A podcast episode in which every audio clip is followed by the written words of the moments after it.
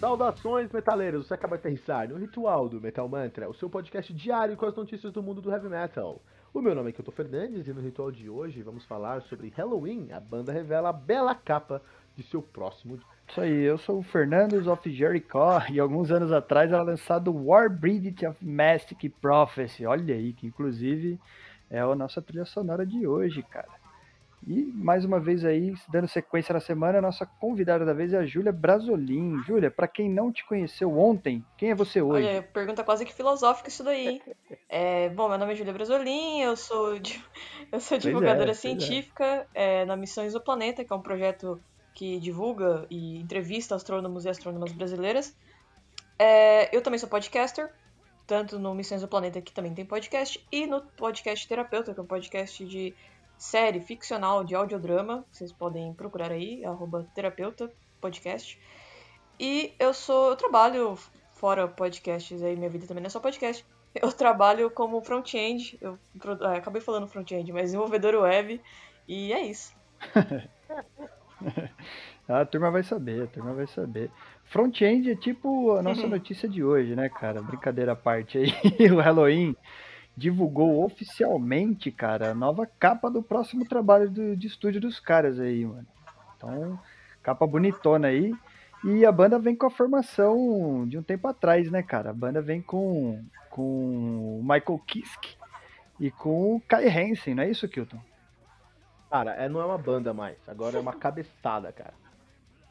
É uma cabeçada agora. Uma galera. É uma, é uma turba It's a, th it's a throng. que mais nomes para grandes grupos de pessoas? Eu não sei mais. Mas eu tô é só do trocadilho, já é uma power band. é, nessa pegada. O que acontece?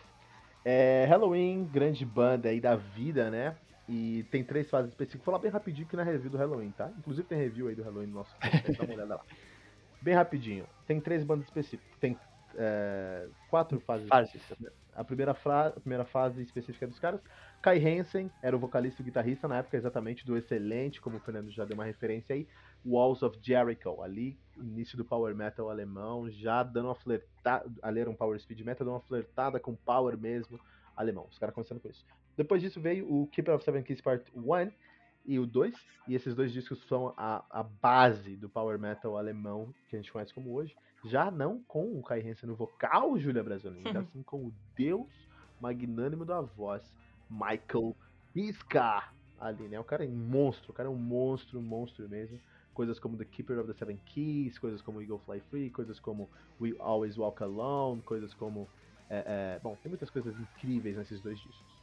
Ele ficou na, esses dois discos são incríveis. Depois ele saiu da banda, teve umas tretas lá. A banda lançou algumas coisas ruins. Veio o Andy Darius, ou Andy Darry, porque ele é alemão.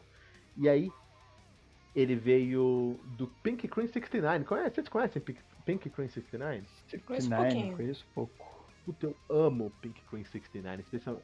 Puta, é muito bom, cara. Muito bom. Inclusive, Sonic Dynamite tava escutando essa semana. É um dos, álbuns mais, é um dos meus álbuns prediletos da vida. De qualquer maneira, o, o Andy Davis veio para a terceira fase do Halloween.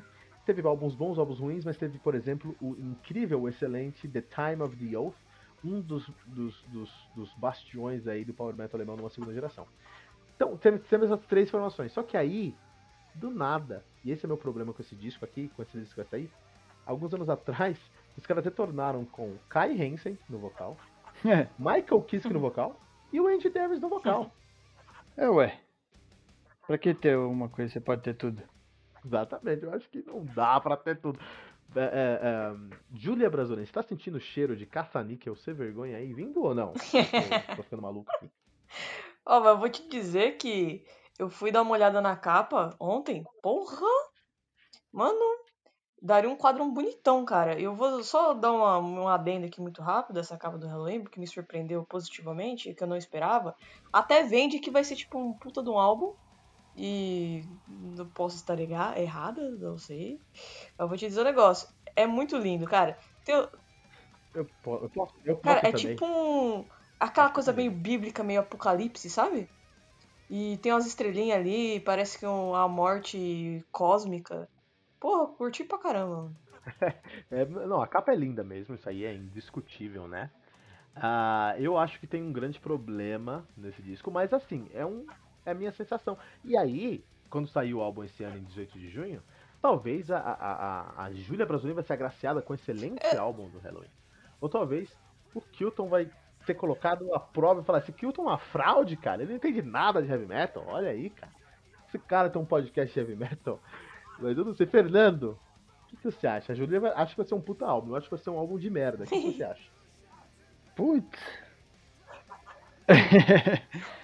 Não, cara, eu sempre tenho boa expectativa. Você tá juntando várias pessoas que manjam muito para fazer um som, cara. Eu, inclusive, falei algo parecido disso no, no radar aí, né? Do, do, desse último sábado.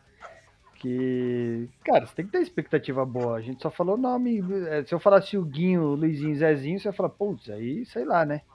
Quem vem? Faz o quê? Jogou onde, né? Agora, porra.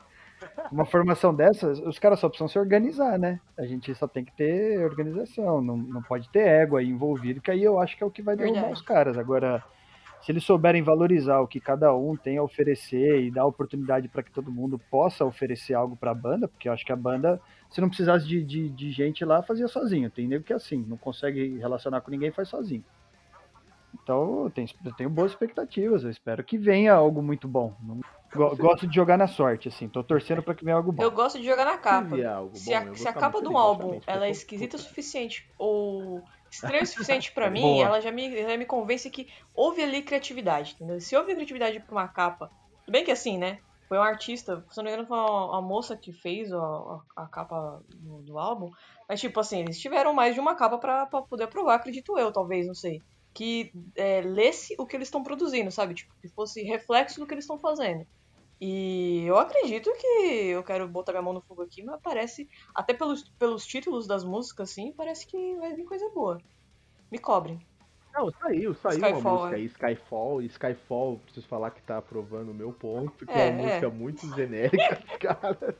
Mas antes de falar sobre. Antes de falar sobre isso, antes de falar sobre esse ponto, Júlia, eu quero que o Fernando e a Júlia abram o seu Instagram e olhem lá o, a capa do debut do Pantera. Pantera é uma das maiores bandas da história dos Estados Unidos. É. É, olha a capa do debut dos caras. Olha. O que, que tem? Não, olha essa capa aí maravilhosa do debut do Pantera, cara. É, é, conhecida como a capa, uma das capas mais feias da história do heavy metal, cara. Mas, não, você tá falando de capa rapidinho, só pra não esquecer, senão vou esquecer, é importantíssimo eu falar isso. A Júlia tava falando de capas aí e tal, então você tem que gostar das capas do Baroness, né? Ah, não, Baroness é vida, é. hein? Capa, não, então no Brasil é Baroness. é. Tá me zoando, pô, tá me zoando, gosto de me zoar. Ah, mas. Você já viu? Você, você não viu, corra atrás das capas e escute o som, que aí você vai entender, se você não conhece. Não, tô mandando, tô mandando uma chorar, chorar de, de felicidade. Mas o que acontece? Meu problema com esse álbum é. é eu concordo, Fernando. Eu acho que você tem que saber de onde o cara veio para você dar uma julgada ou não. E eu acho que muita coisa boa do que Halloween. O, que o Kai Hansen, que o, do Halloween e que o Kai Hansen fez e que o Kiske fez e que o Andy Darius fez. Mas, ultimamente, tem muita coisa ruim surfada em outros lugares, foi produzindo uns discos duvidosos. O Kiss que passou pelo temível, pelo. pelo. Eu não tenho palavras para descrever. O Super, Red, que é um horrível. Quem sabe foi... os caras não precisam se juntar para voltar é, alguma coisa. Mas aí eles se juntaram, eles se juntaram e tocaram só. No, nesse tem um ao vivo. E só Sim. tocaram as músicas do Keeper Seven, of Seven é, mas foi um e do Time of the Oath, cara. É. Então, é, é isso que eu tô falando. Eles ainda não me provaram que eles podem. Tudo que eles fizeram até agora é o seguinte: ótimo, eles são uma grande banda cover de Halloween. a maior banda cover. ótimo, excelente. Só que uma banda cover de Halloween não me anima é, um disco, ponto, um, um disco, um disco, um disco deles mesmo. Então assim, cara, claro, eu quero, eu torço, eu torço para que dê certo pode dar muito errado. E eu tô sentindo cheiro. Eu tô sentindo Vai sair essa resenha, Fernando. E essa vai, resenha vai. vai. ser. Essa resenha que vai sair agora em junho. Quando sair, a Júlia vai escutar com certeza. O Fernando vai todo mundo tá ouvindo aqui. Vai ser ali, meu. A, o divisor de águas Metal Mantra. O Metal Mantra vai ser cancelado ou consagrado. Nesse... Faz parte do show, né? Tem... Mas. É o risco. Você quer saber quando é que você quer saber dessa resenha que está acontecendo, tem que seguir Metal Mantra nas redes sociais, né, Fernando? Tem que seguir nas redes sociais, tem que ir lá no nosso site de repente, mas nas redes sociais é, é legal também. Você encontra pelo arroba Metal Mantra Pod, corre no Twitter, no Facebook, no Instagram. Tem no grupo do Telegram também, sempre sai umas paradinhas da hora lá, umas novidades, uns troca ideia da hora.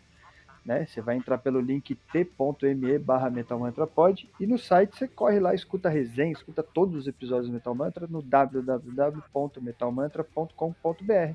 E não deixe de compartilhar esse episódio usando a hashtag, hashtag Metal Mantra.